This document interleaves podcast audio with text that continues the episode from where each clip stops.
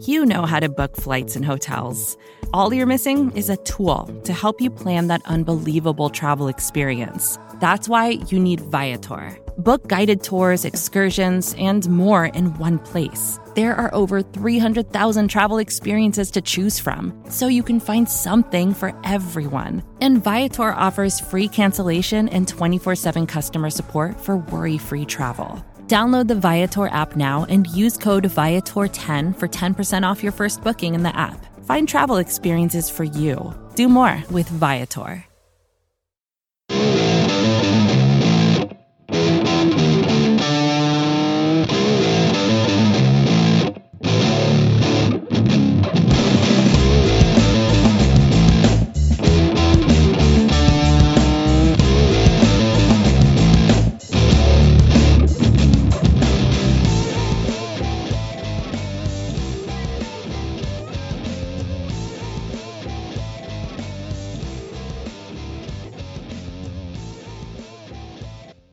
What's going on, everybody? Uh, as you can tell, this is not Brad Roland. Normally, he, his dulcet tones are the ones that are gracing these uh, airwaves when we're ta- on the Talking Chop podcast.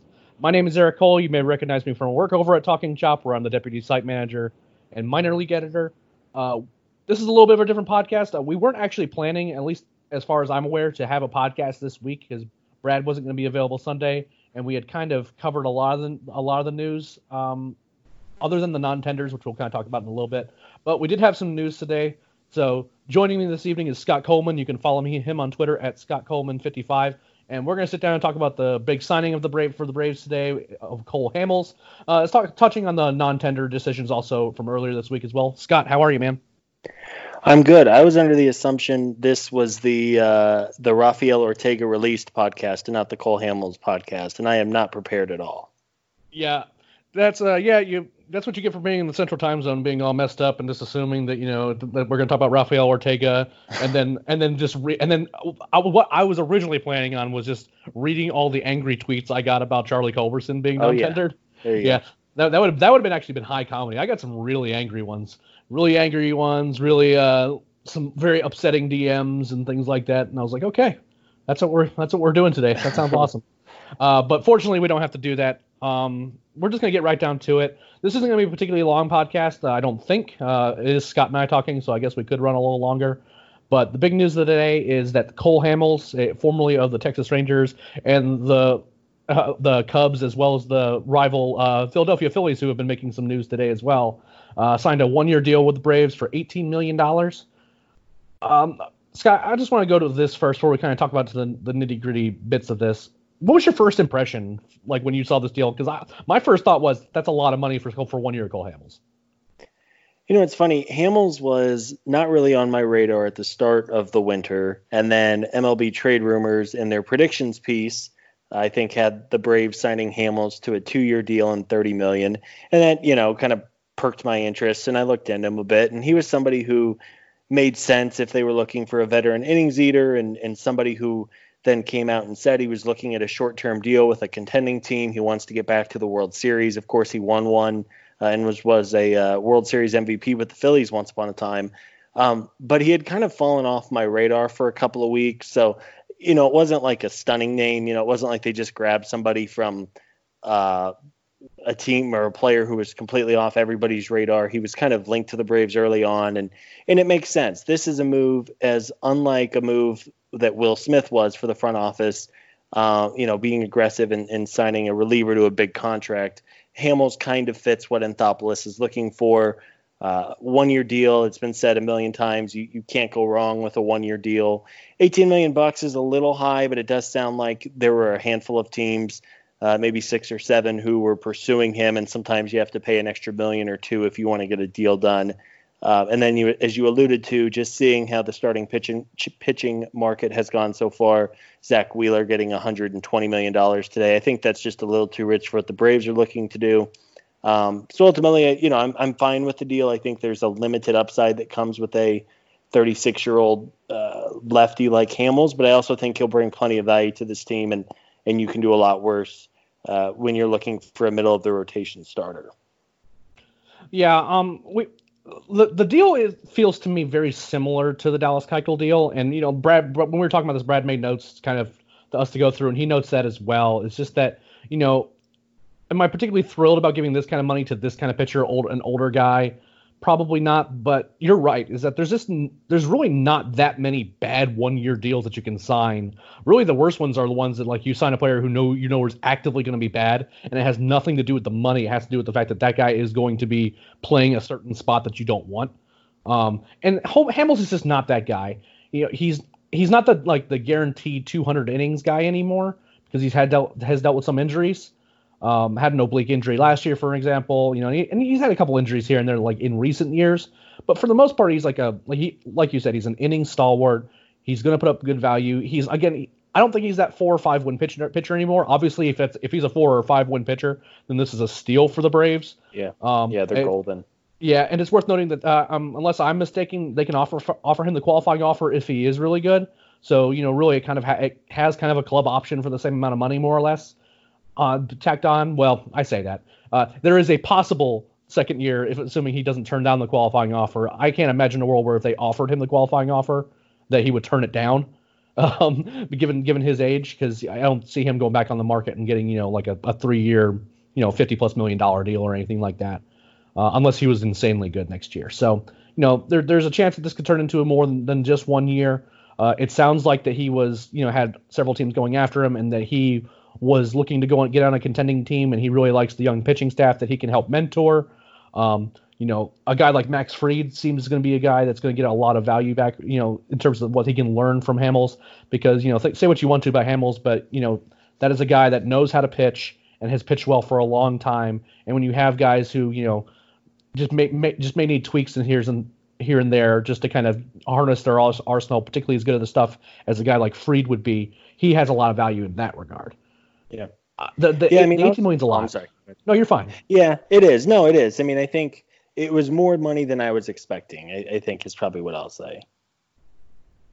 Well, yeah, and uh, my initial thought, for whatever reason, I just thought he was projected to get less. You know what I mean? Like I and the the the projections I ended up seeing were like two and thirty, or like two and twenty eight, two and thirty. So this isn't this is a little bit of an overpay, but again, not over you overpaying a little bit because you're in a little bit of a bidding war in what has turned into a very active free agent market, which is really bizarre to see, uh, given what we saw the last two off seasons. Like all of a sudden, all these like free agents are signing for real money early in the off season. Uh, whereas last year, like a guy like Hamels, I would have not been surprised if he would have been if he would have stuck around until you know January or February, trying to like hold out for a really good deal. But as it turns out, you know, he ended up getting a good deal for himself early on in the offseason. And the other thing is, is that you might have to pay a little bit more to get him to accept a one-year deal, just in general, because he might he might have gotten. I would actually wager that someone did offer him two years somewhere. Mm-hmm. And you know, if you want him to take the one the one year deal, then maybe you have to make that one year particularly rich for him. Um, we'll we'll we'll see as to kind of how, how this ultimately turns out. It's it, he's gonna have to put up a year very similar to what he put up last year to, to like justify this this contract. Which again, like a, a, a 2.5 fWAR season is perfectly fine. You don't you're not signing this guy to be the at, like the, the front of the rotation guy, but he's the guy that fills out your your rotation pretty well. My question, and it's it's one that's kind of alluded to elsewhere, is does, is this it for the Braves in terms of starting pitching? Do you think that this is the move they make and they're done? I lean towards yes as of today, although I've had no feel for this front office this winter.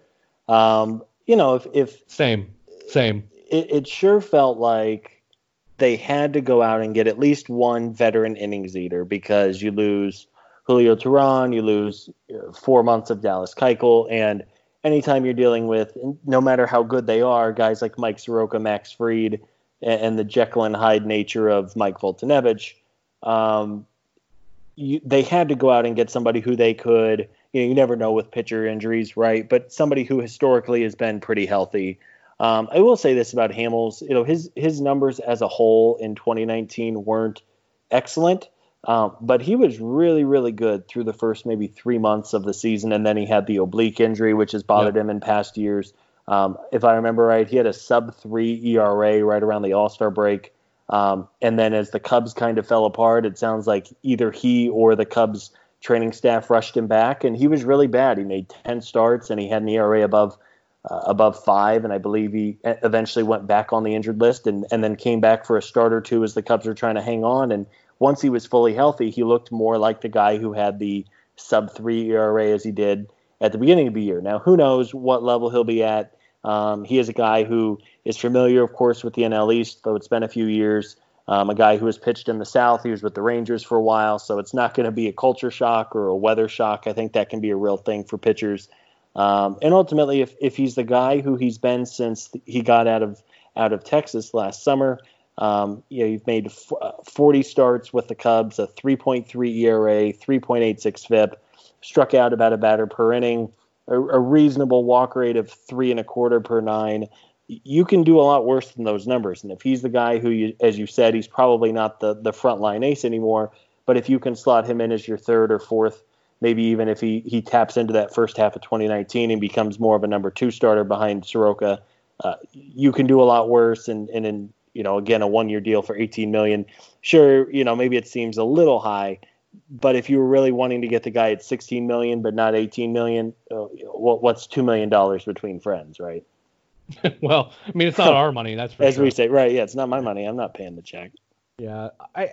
It's interesting to me. I think you're right in terms of when, especially when like Zack Wheeler's market, and it, over the last few like 48 hours or so, it became apparent. Like once we were like everyone was saying that Wheeler was going to get nine figures, I was like, okay, well the Braves just aren't going to pay that. You know, that's a guy that you know has some red flags of his own, and if he's getting five years and that kind of money, it just didn't seem very likely that they were going to sign him. Same thing goes for Bumgarner. I think he, they're kind of they're just going to be out on him because I don't think that Bumgarner is going to. I think he's going to be in relatively the same ballpark as Wheeler, even with the qualifying offer attached. Uh, I, I, don't. I think there's going to be a team that's going to pay him that around that much, certainly on an like in, on a per year basis. And I think he'll get four or five years. And in which case, then you know, it, it's probably smart for the Braves not to be in that market, and they probably made the right move. One question I do have, and again, this kind of gets to some payroll questions that we're going to have later on. Is that is this deal like for eighteen million dollars you get Cole Hamels? Is this like realistically that much of an improvement over just exercising Julio Teheran's option? Because that's a thought that kind of crossed my mind. Is that what they're looking for is an innings eater who doesn't have a big have a ton of upside, and you know say what you want to about Julio, but he he was able to do that. So I guess you know like is this realistically that much of an upgrade? Um, I mean, maybe that's a good question. I mean, I would I take Cole Hamels or Julio Teheran next year? I would take Cole Hamels. I mean, would you right. agree with that? Yeah, I, I would agree with that. And for an extra, what was Julio's option for this year? 11 million, 12 million, something like that? Something like that. So for an extra five or six million, whatever the, the figure was, I would take Cole Hamels. I think Hamels has maybe not upside is the right word, but I think certainty is is better. Um, again, we just talked about how good he was in the first half of the year with the Cubs before he got hurt. There is some injury risk, though. Again, I would argue that all pitchers have injury risk. Julio was always very durable, and that was maybe uh, one of his his greatest strengths.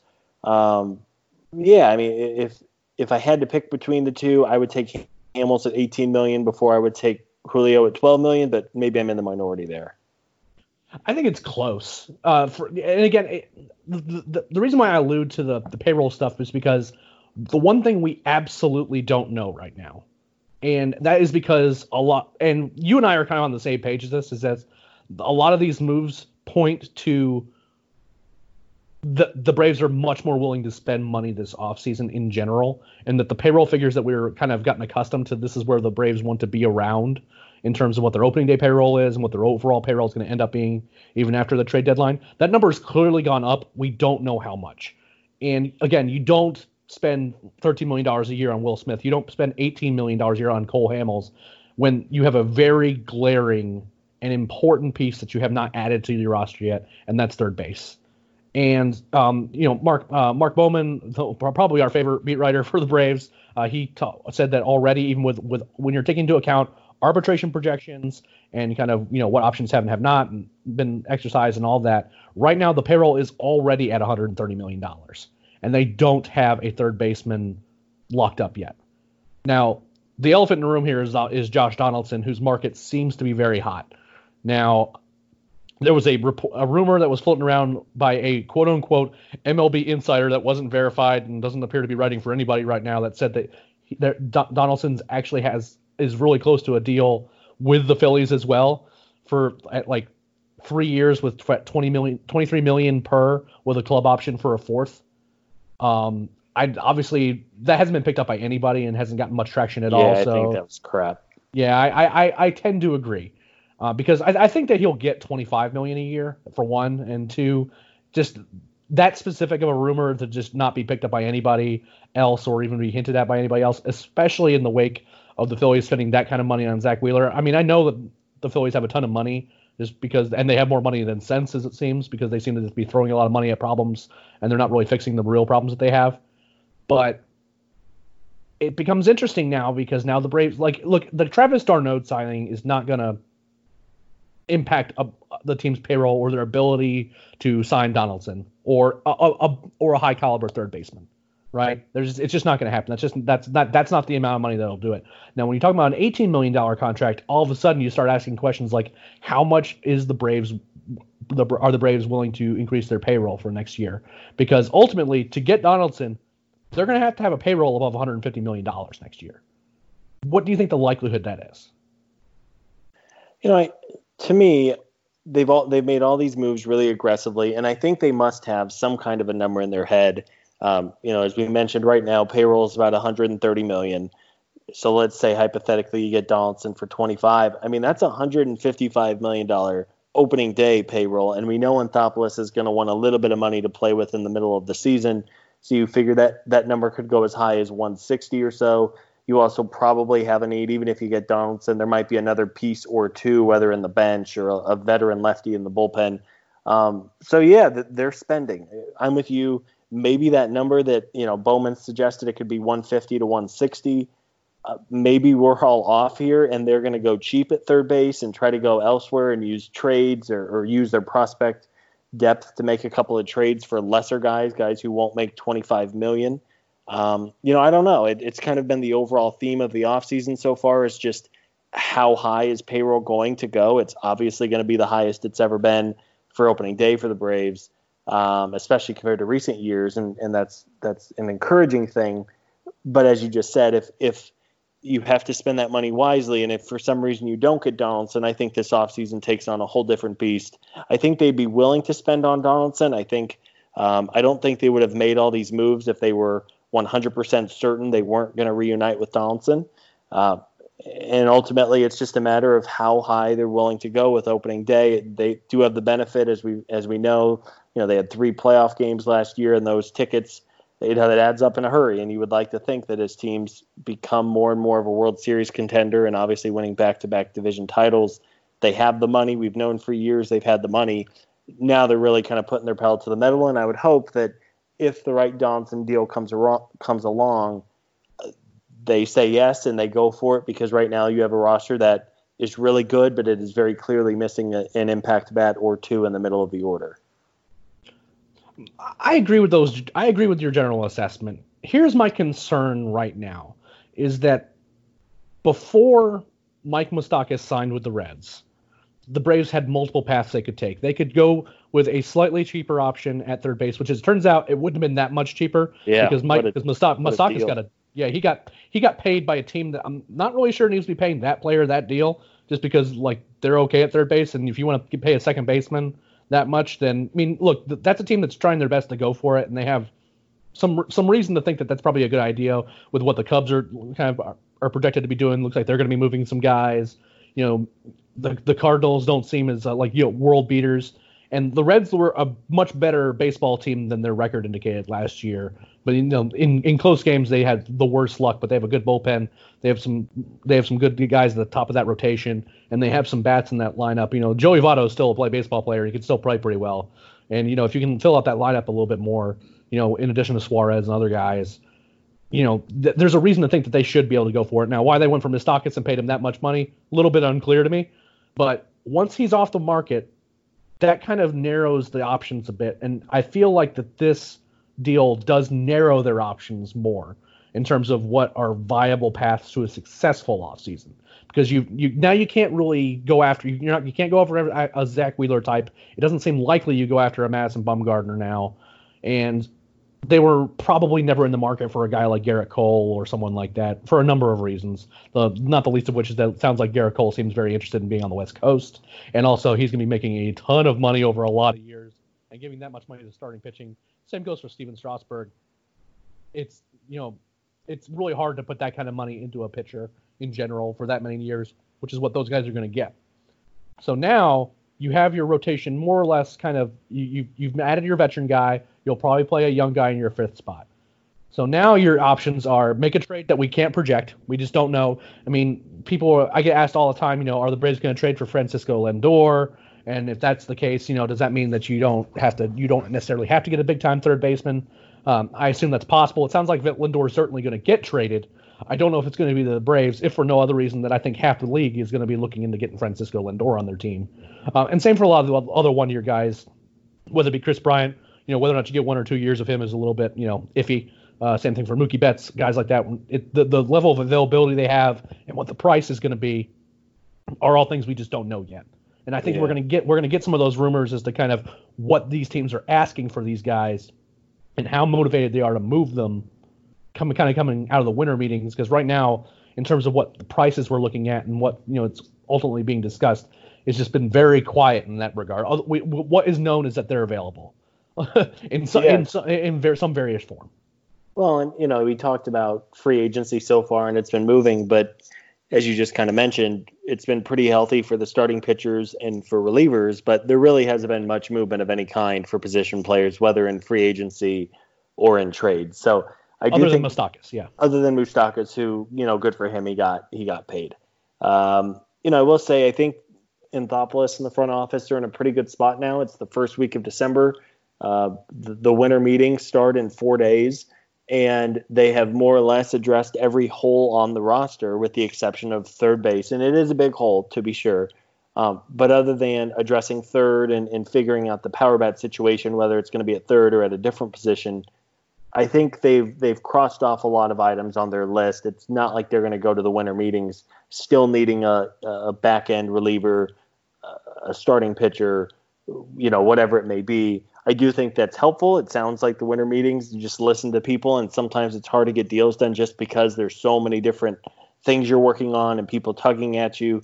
Um, knowing that I'm sure they'll always be open to listening to other deals that don't involve either third base or or a, you know corner outfielder or whatever it may be. But I do think they're in a good position and did well for themselves to kind of get all of this done early on in the offseason and then really be able to focus on the lineup, uh, which has uh, the potential to be really good, um, though there is some work to be done. Yeah, and I think that that's another really good way of looking at it. When I say that narrowing their focus, it's like they don't they can't simply pivot to you know maybe going cheaper at third base and then going big elsewhere. Right now, the option is improve third base unless something crazy happens with a trade, which does seem possible. It's worth mentioning too that if payroll becomes a concern, like there are players like Ender Inciarte or some others on the roster that could feasibly be traded to kind of get a little bit of money off their books to kind of offset some uh, like some extra money spending they might need to make. Again, entirely possible this could happen. And if that's the case, then you know, like I said, if you trade a, a player like Ender Inciarte or something like that, and you get another outfielder that you know is maybe a, a little bit better at the plate, uh, for among other things, then you know that makes some sense too. I still think Donaldson, who you know was good enough last year, uh, it was announced today as well that he was named the National League Comeback Player of the Year, which I think he was a favorite for that award. You know, coming off his 2018 season where he was hurt for basically most of the season, and to come back and to finish like top 11 in MVP voting you know that's a big deal, and he has play, he played extraordinarily well. I still think deep down that the Braves are the favorites to sign him because I think that he, he is simply going to test his market as much as he can, and he's going to give the Braves a chance to match what he's going to be able to get. Now, whether or not that gets too rich, again, I think that all three of us, you, Brad, and I, have all kind of agreed that like three years and like 75 million is kind of where it makes the most sense to like you know start start wondering if it's worth it or not. And if he gets, you know, if he gets four year deal and you know nine figures, then he gets four years and nine figures, and that that's probably going to be too rich. But then the Braves have a problem. you know what I mean? Because like there's only so many guys that you can trade for or go after, other than a guy like a Kris Bryant, which might be a hard a hard sell given what the Cubs may ask for him in return, plus his outstanding grievance regarding his service time. You know, how much are you willing to give up a guy when you don't know if you're going to get one or two years from him? When you narrow your focus, it's good because it means that like you have you can you can just go these are the players that are available, whether it be trade or free agency. You know, what's the best deal for us? The downside being is that you can't pivot to another position or you can't pivot if things don't work out the way you want. Um, yeah, I, it's interesting. It's interesting to me for sure. No, it is. This has been a fascinating offseason so far. And we talked, you and I and a lot of folks talked about just how important this offseason has been. And let me ask you this. So, you know, the offseason started about a month ago today. If you know everything you know now with Will Smith, Chris Martin, Darren O'Day, d'Arnaud, uh, Hamels, etc., what would you grade the offseason so far? Like, how are you feeling? Eh, you know, 10 being holy cow, this team, I'm ready to rock, or I, I mean, it'd be hard to give it a one, right? But more of like a lower score of, I don't know, they, they just haven't added a ton of high impact or, or high ceiling guys so far. I'm in that six and a half to seven range because, look, is the bullpen better than it was last year? Absolutely yes. Is the rotation better than it was last year? Debatably yes. It's close right? Like I think it, I think yeah. at the end of it, it'll be marginally better. I mean, I, I would put if I had to bet, I would say Hamels will have a better 2020 than what Keuchel and Julio gave them last year. That that sounds about right. And again, you know, the wild card is the, you know, well, there's two wild cards. One, if if if Folty turns back into 2018 Folty, then all of a sudden that, that that's the yeah. biggest upgrade you can make. You're in great shape. Yeah, you then all of a sudden you have Soroka, Hamels, Fried, and Folty, you know, whoever the fifth starter is, it, it's it doesn't nearly matter nearly as much. You know what I mean? Because on that fifth day, you know, sometimes you know, well, it's okay because the other four guys are really doing well. The lineup is the biggest question, and that's the only reason why I give it a six and a half or a seven is simply because they've made improvements in a lot of areas. Like you know, the the d'Arnaud Flowers battery, I don't think is going to be as good for a the chunk of the season where McCann was like still playing pretty well as in addition to Flowers playing reasonably well. The end of the season catching platoon was like really bad, especially at the plate. So I don't think that that gap is going to be as big as some people think, simply because I think that they've almost forgotten that like for like a third of the season, Brian McCann was you know a shell of himself, and obviously Tyler Flowers had a lot of struggles. I do like the, the pairing between those two, and I think they'll perform reasonably well. They might not be the best offensive forces, but it does put a lot of uh, onus then on making sure you get this third base choice right. And if you get it right, yeah. no, and, I mean, and, and, there's a way to grade it down based on that third base choice as a result. Yeah, right. So it's kind of like an in progress report card, you know, like yeah. we'll we'll see. I mean, maybe in another month we can really answer this question if they go out. You know, if I think if they get Donaldson, I think it's hard to argue this winter wasn't a big success. They went out and spent a ton of money. They have a similar team to last year, but significantly improved the bullpen and, and the potential for the rotation to be better. You know, I think you can also argue though that again, if if they don't get Donaldson, then all of a sudden they're going to have to really scramble and figure out what they're going to do. But um, anyway, I was just curious to get some people had talked about the offseason as a whole so far, and and the Braves have been probably the most aggressive team in baseball of anybody, uh, which is enjoyable from a fan and writing perspective. Yeah, they're, uh, they're, they're, they're, they're certainly that, in that conversation. Yeah. Yeah. I mean, there are teams who truly haven't done anything so far. So you compare that, and, and for better or worse. I mean, just, again, just because the Braves are spending money doesn't necessarily mean anything. Um, you know, it's nice to see them being aggressive and, improving the roster. And um, now they just have this one very big decision to make. Maybe it's Donaldson, maybe it's not, but one way or the other, they have to address that position. Yeah, I agree. And again, that that is one of those things too, where if they don't address this position, like it's not like my grade stays at a six and a half because all of a sudden then your lineup, the top third is very good, the bottom two thirds is suspect at best.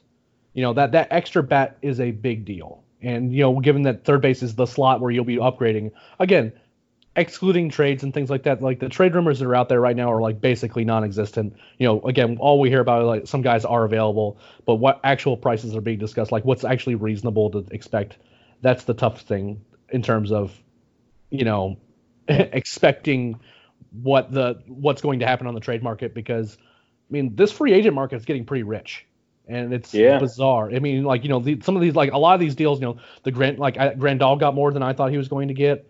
You know, Zack Wheeler got significantly more than I thought he was going to get. Moustakas got more than I thought he was going to get. and I think yeah. that was true of a lot of guys.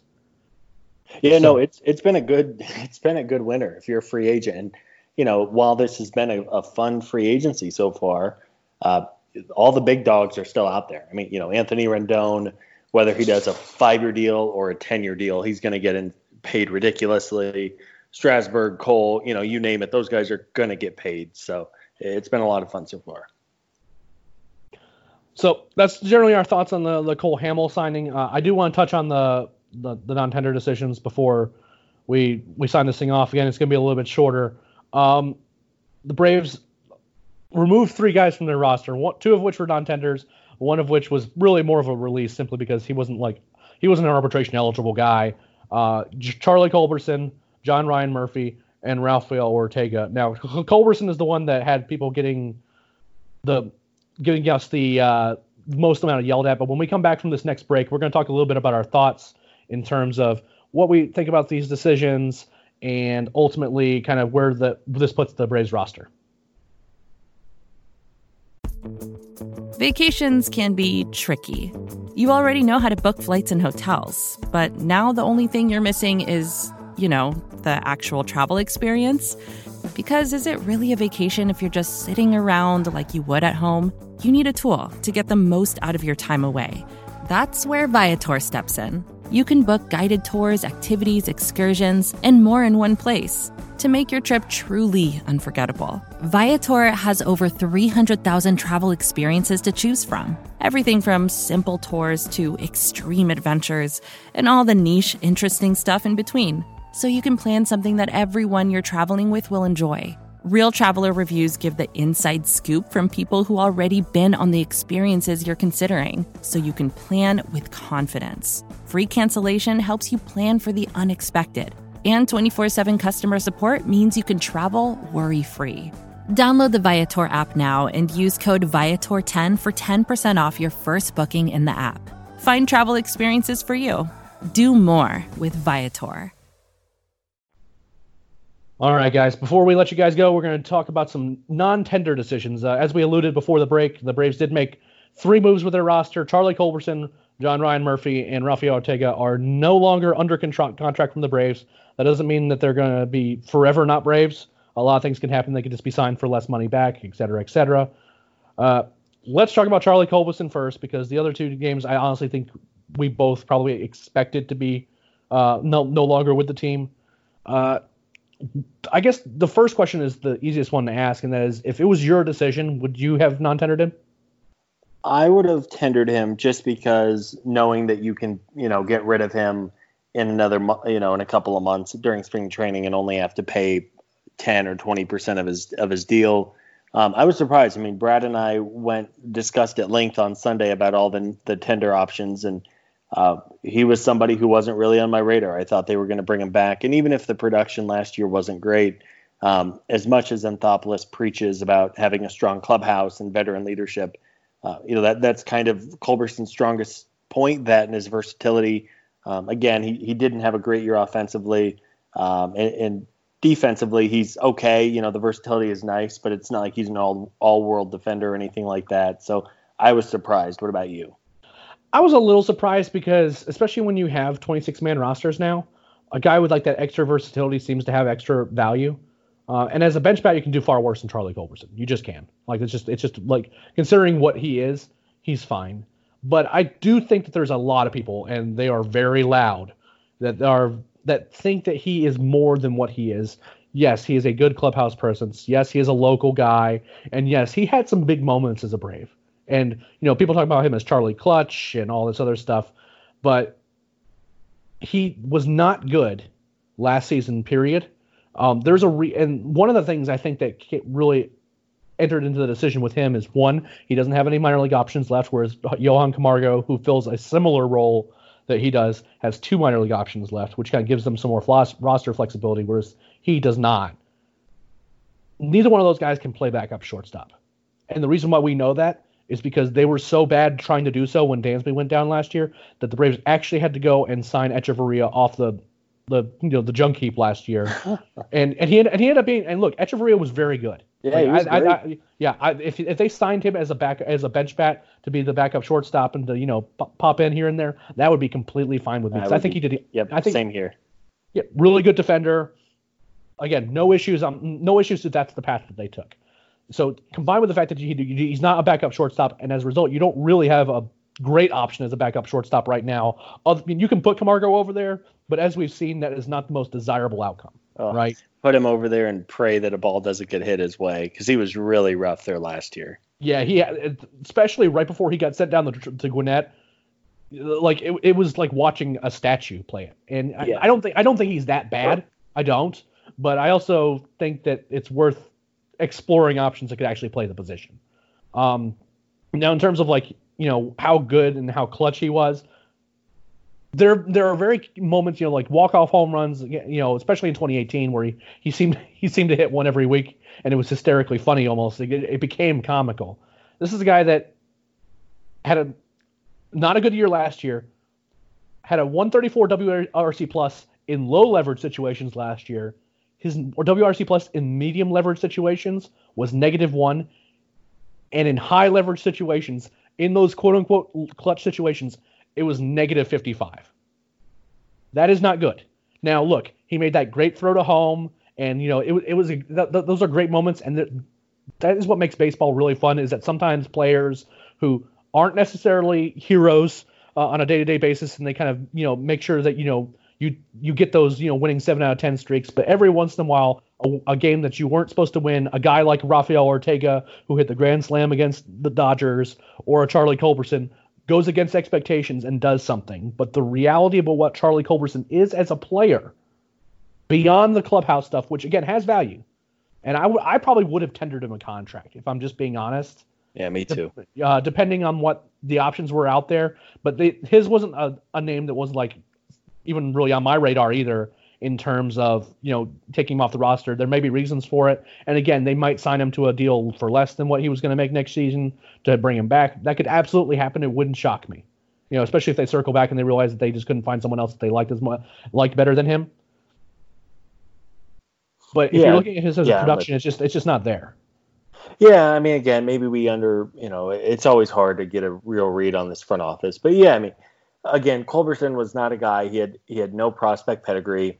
He was kind of a career 4A player with the Dodgers, and then of course he came over when Anthopoulos came over. And to be clear, Culberson had some terrific moments. I mean, there were times he was better in 2018 than 19. He was so big for that 2018 team. You mentioned the heroic throw to the plate in 2019. Um, you know, he he had some great moments. I think if he has played his final game with the Braves, he'll be remembered very fondly. Um, but as you said, it's not completely closing the door on him.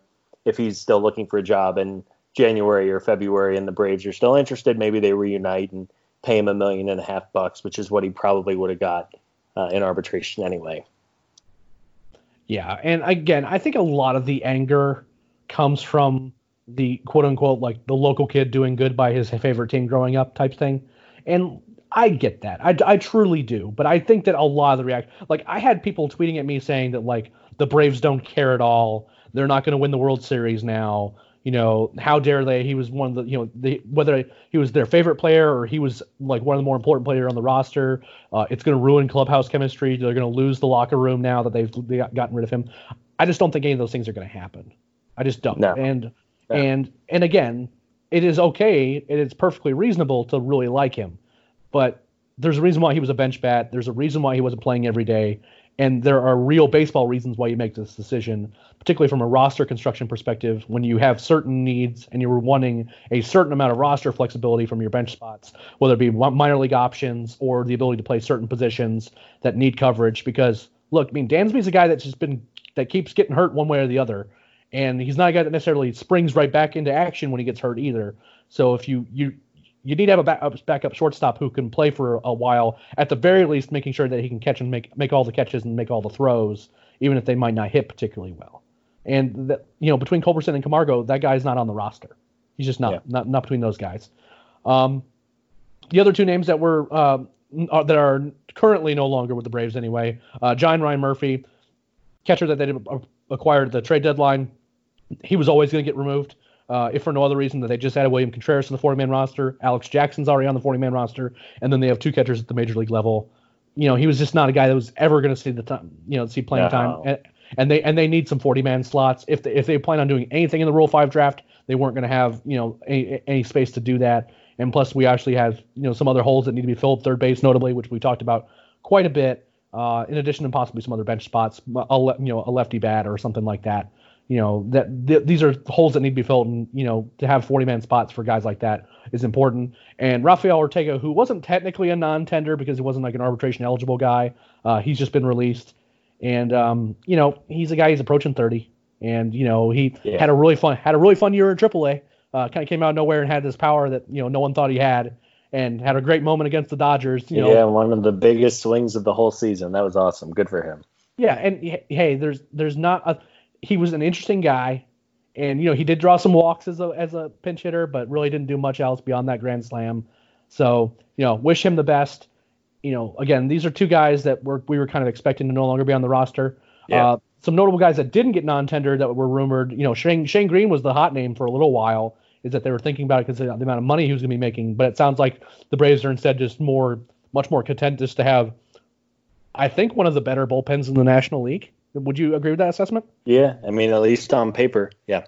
yeah I mean, it, and I think with the Shane Greene thing, I mean, uh, Mark Bowman does a great job. I, you know, he's kind of the only one who has realistically mentioned Greene as a non-tender candidate, and uh, whether that's that was accurate or not, I, I do think. I mean, it just seemed kind of silly to invest all this money in the bullpen, bring back Chris Martin, add Will Smith, bring back O'Day, then to just boot Shane Greene after two and a half months. You know, it, it just seemed odd. Um, so I'm glad that they ponied up the six or seven million dollars he's going to eventually get.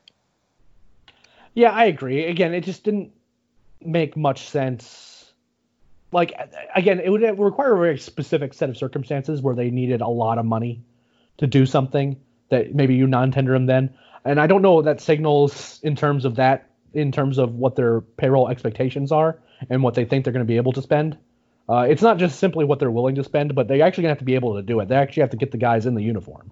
And you know, if you feel like you know that that that six or seven million dollars that Greene's gonna end up getting isn't gonna make or break you, then you know that tells us some things, uh, but a lot of those things don't necessarily agree with one another. More just like there's some options on the table now. And as it stands right now, the Braves have a really, really good bullpen, which is a nice thing to say because the last couple years it has been, um, I shall, we'll say suspect at best.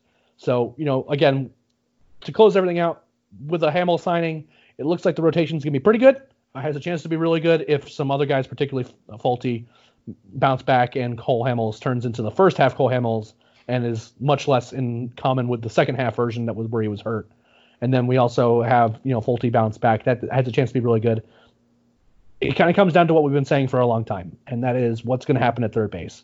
Because if that happens, and all of a sudden you have, you know, four real hitters in that lineup in addition to other support staff that could feasibly bounce back and do something, then this team is going to get yeah. really interesting really quick. Yeah, now, if they don't, roster. But if opening day and it's Austin Riley and Johan Camargo platooning at third or something, it gets much more risky. I don't say it's not certainly not impossible because again, we I still really like Austin Riley and we've seen Johan Camargo be a really good baseball player. But if that's what they end up having to roll with, and they make you know some like minor moves elsewhere and don't really you know take that next step to kind of add that extra big bat, it becomes much less certain as to how well they're going to do. Yeah, I'm with you, and I think they've done, as as we said, a really nice job, kind of filling out all the uh, accessory pieces. But now they, they really need to focus, and I think that's that's pretty clear. They they took care of the bullpen early. They figured out a platoon mate for Flowers. Now it's time to really figure out the lineup. And even if they don't get Donaldson and don't get Anthony Rendon, which is lesser and lesser, but we can dream, right? Um, even if oh, they oh, yeah, lose out on sure. Donaldson, if somebody says, "Hey, here's four years and 105 million dollars" or something insane, they still have options, right? Like it's not like they're putting all their eggs in the Donaldson basket. They're they're going to have to get creative, and you know, you and I could probably ramble for three hours at all the different things they could do if Donaldson signed somewhere else. But oh yeah, um, ultimately they do have options. They have a good farm system. They we presume still have money to make a deal work. Um, so you know, I just want to make sure it's, it's you know it's it's not Donaldson or bust. It would certainly help. I think he's probably the best option, all things considered, with contract cost and, and what it would cost to trade for a third baseman with prospects. But um, you know there are options out there, and again, it's only the first week of December. There's plenty of time to make a move. Absolutely, I couldn't agree more. So to those who are becoming anxious, given that like you know the amount of money the Braves have been throwing around and wondering how much money they have left, and considering the holes they have, really important to note that there are still going to be plenty of really interesting names both on the free agent and trade market that could round out this roster really well. So even if even if the winter meetings come and go, and you know Josh Donaldson isn't a Brave, and you know Anthony Rendon isn't a Brave, and the Brave has the Braves haven't made any trades over the next week or so, that doesn't mean anything. You know, ultimately what comes down to is what this what this team looks like going into spring training. That's the most important, and that's going to be the most important consideration. Is we're going to be a little bit patient and then be reminded of the fact that you know, there's a lot of teams that haven't done anything, and the Braves have very clearly been one of the most aggressive teams. I mean, there's been some other teams that have been, you know, certainly been trying to be aggressive. The Padres, the White Sox, other teams like that, who are certainly trying to make moves. But in terms of really filling the needs that they wanted to fill and getting really some like very interesting high, potentially high impact guys, the Braves have done really well for themselves so far. Uh, it's an incomplete grade right now, but they're really in a position now where if they just make that one last move, then this is a very successful offseason and they're going to have a really fun uh, 2019 season versus some other teams that seemingly are just spinning their wheels, particularly in the division, uh, and who could either be significantly worse or not really doing the things they need to improve it at all. So, uh, still, yeah, still really like where the Braves are at. Me too. And you know, again, it's it's the front page of MLB.com today was talking about the arms race in the National League East, and you know, you mentioned the other teams, and obviously the Nationals won a World Series, and they have a great core, even if yeah, they lose Rendon and or Strasburg. I think there's still enough on that roster, and they're going to spend money. They've they've been competitive for years now, and there's a reason for it. Um, you know, the Mets. Who knows what the Mets are going to do? But again, I think the Mets quietly, despite some of the struggles they had, the Mets won 86 games last year, so it's not like they just have this this miserable lineup. And I think with that pitching they have, even losing Wheeler, with the pitching they have, they're going to be competitive. And then the Phillies are apparently just trying to spend so much money to try to fill their holes you know, again, they won 81 games last year. They had Zack Wheeler. Uh, I still think that roster has significant overhaul to do, but again, it's you know it's the National East. The Braves are good, and everybody else other than the Marlins are are good, and it's going to be a real challenge. Absolutely, and I think it's a good place to end things. So you know, short version, everything's going to be fine, but there's still work to be done, and this the the the NL East has certainly not been rounded out, and we don't really know what to expect from it uh, just yet. There's a lot of work to be done. Uh, thanks again to all of you who have been listening. We really appreciate all the support. Uh, as far as I'm aware, this is going to be the only podcast this week. So don't look for one necessarily on Sunday. We've kind of covered all the, the newsworthy stuff anyway, um, barring some other crazy signing, in which case, you know, myself or and or Brad and or Scott will come back in. You know, if you know Anthony Rendon signs and you know the next you know couple of hours or something, it probably won't happen. I would wager it probably wouldn't happen tonight. Um, but you know, who knows? Maybe it would too. Uh, but beyond that, so make sure you, you can check checking the following week where it's going to be back to your regular reg, regularly scheduled programming where Brad is going to be having probably Scott or myself on. Um, or if you know some maybe we can get a guest on as well but make sure you subscribe to the podcast on itunes stitcher whatever your favorite podcast purveyor is, make sure that you have us subscribed and make sure you leave a five star review for us. It helps a lot to grow the podcast and make it more visible to other listeners who are looking for content about the Braves. And we really just kind of blown away by all the support and all the listens and downloads that the, the podcast gets. It really makes it worthwhile that when we put together put together these podcasts and put all the time into it, that there seems to be a lot of people who are really enjoying it. So thanks again to all of you, and we'll see you next time. Hey, this is Scott Galloway, author, professor, entrepreneur, and most importantly, host of the Prop G podcast. We got a special series running on right now called The Future of Work, where I answer all your questions on surprise, the future of work. Questions including what are we missing when we work remotely, or how do we handle work life balance when a major opportunity comes knocking? From the provocative to the technical, we're offering insights you won't want to miss. So tune in to the future of work, a Prop G Pod special sponsored by Canva. You can find it on the Prop G Pod wherever you get your podcasts. Support for this show comes from Fundrise. Buy low, sell high. It's easy to say, hard to do.